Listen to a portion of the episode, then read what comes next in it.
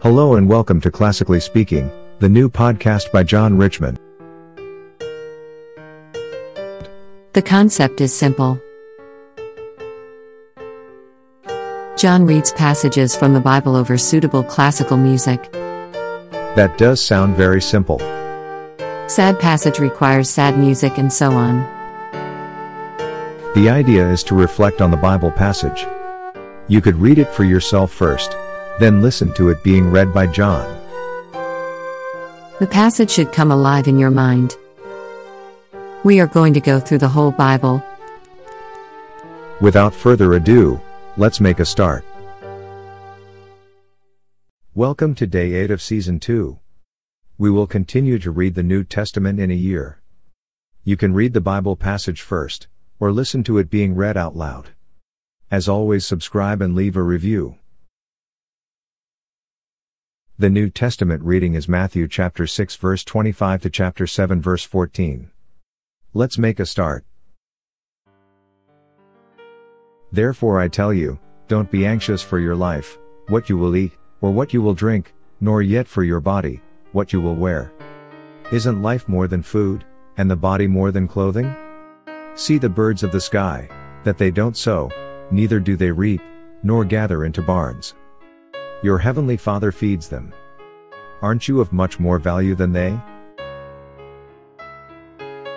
Which of you, by being anxious, can add one moment to his lifespan? Why are you anxious about clothing? Consider the lilies of the field, how they grow. They don't toil, neither do they spin, yet I tell you that even Solomon in all his glory was not dressed like one of these. But if God so clothes the grass of the field, which today exists, and tomorrow is thrown into the oven, won't he much more clothe you, you of little faith? Therefore don't be anxious, saying, What will we eat? Comma what will we drink? Or, with what will we be clothed? For the Gentiles seek after all these things, for your heavenly Father knows that you need all these things. But seek first God's kingdom, and his righteousness, and all these things will be given to you as well. Therefore don't be anxious for tomorrow, for tomorrow will be anxious for itself. Each day's own evil is sufficient. Don't judge, so that you won't be judged. For with whatever judgment you judge, you will be judged, and with whatever measure you measure, it will be measured to you. Why do you see the speck that is in your brother's eye, but don't consider the beam that is in your own eye? Or how will you tell your brother, Let me remove the speck from your eye, and behold, the beam is in your own eye? You hypocrite! First remove the beam out of your own eye, and then you can see clearly to remove the speck out of your brother's eye.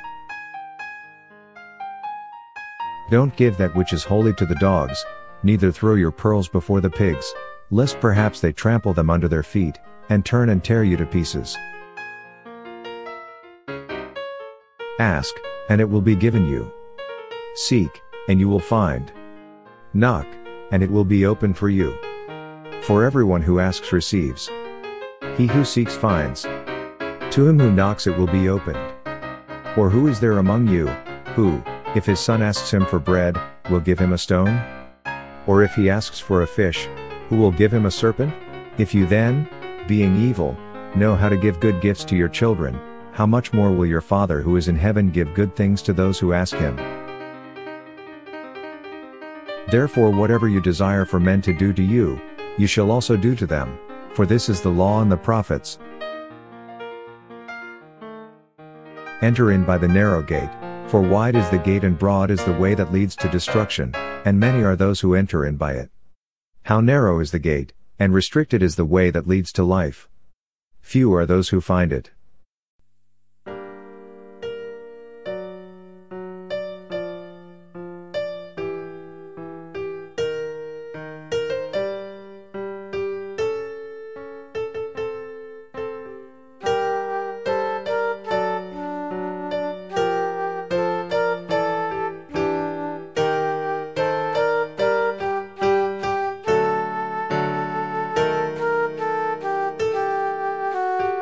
We hope you enjoyed the latest installment.